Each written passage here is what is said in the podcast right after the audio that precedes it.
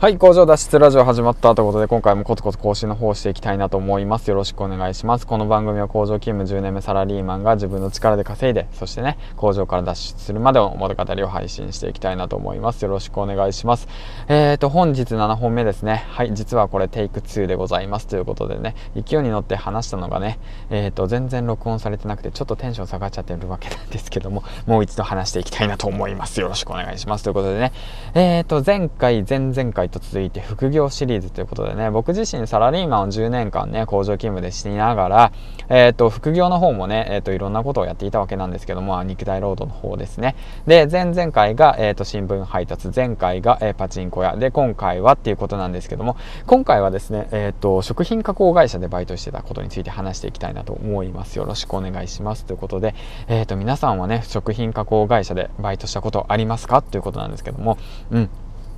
あのなんていうのどんなイメージかなって思われる方いるかなと思うんですけどもやはりねその食品加工会社っていうとまあそうですね。その人様が食べるものなのでやっぱ清潔にしなくちゃいけないってことでねすごくねあの徹底されてるんですよね。そのなんていうのしかもコロナの状況じゃないですか。今こういういった状況なのでもうさらに徹底されてる。何が徹底されてるかっていうとやっぱその滅菌ですね。そうゴミを入れない。そう髪の毛を入れない。あのそう常に手はきれいにっていう形でねそういった形でうん。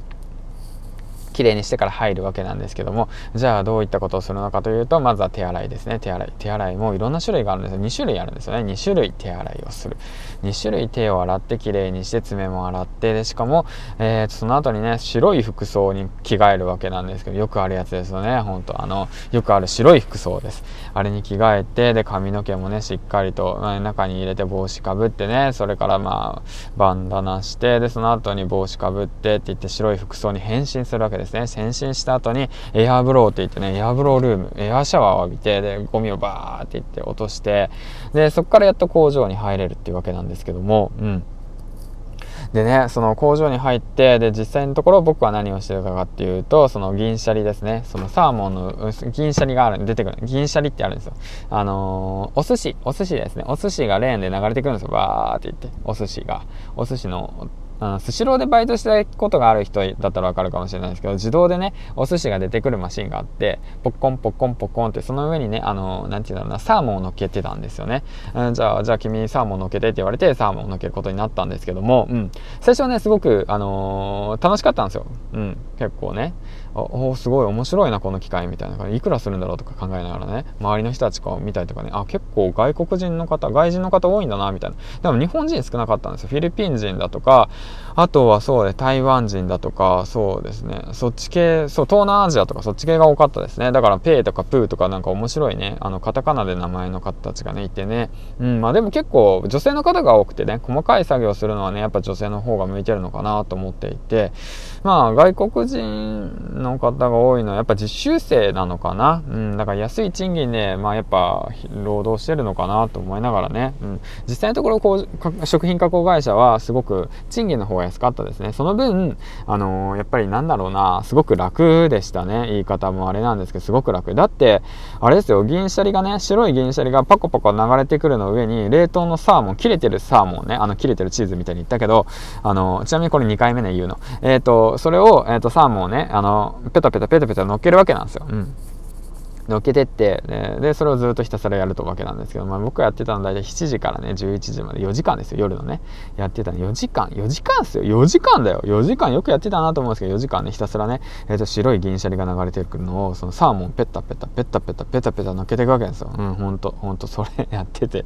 まあ、やっててね、まあ、思ったんですよね、ほんと。やってる最中にね、気づき始めたきたんですよ。あのー、やってる最中にね、リトルホンダがこういう風に声かけてきたんですよ。お前これやってて何が楽しいんやって言って言い始めてきたんですよ。うん、そうですよね。心の声ですよね。リトルホンダがいいんですよ。お前は今サーモンを乗っけてる場合かって言ってきてくるんですよ。お前はこのまま、何や、銀シャリの上にサーモンを乗っけ続けたいのかって言ってくるんですよ。いや、答えはね、ノーなんですよね、本当だからそれを気づいてからやめたわけなんですけども、うん。で、振り返ってみればね、まあ、それもいい経験なのかなと思って、なんでいい経験かっていうと、まあ、やっぱそういう世界に知れたってことですよね。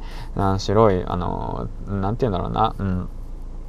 だから白いねそのシャリの上にサーモンを乗っけるバイト、うん、やってたわけなんですけどそういう世界もあると。まあおにぎりをねにぎにぎする世界もあると、うん、そういった形でね。だからまあそれを考えたらねそのローソンだとかねコンビニにありますよね。ファミリーマートだとかセブンイレブンだとか。とかね、まあ、スーパーに置いてあるその食品に関してちょっとねなんか愛情が持てるようになったんですよね。ああこれはもしかしたらあの人がね一生懸命作ったものなのかなとかね思ったらすごく愛着が湧くようになったんで。だからまあコンビニのねその何ていうの製品もねああ誰かが作ってくれてるんだなありがとうっていう気持ちになれたっていうまあそういうちょっとポジティブなお話ですね。はいということで、まあ、いろんなことをね経験することでいろんな学びがあるんだなと。まあそうでねだからもうそれもね、まあ、こうやってね発信をするってことをしなければ多分流れていってしまったことなのかなと思っていてまあだからまあいろんなことを経験するっていうのはねとても人生のね糧になるのかなと思ってまあ今回も発信してきましたということでね。えっ、ー、と最後に池原さんのいいところなんですけどもえっ、ー、とですねえっ、ー、とすごく子供が好きそうって感じでね子供好きなんでしょうねきっと。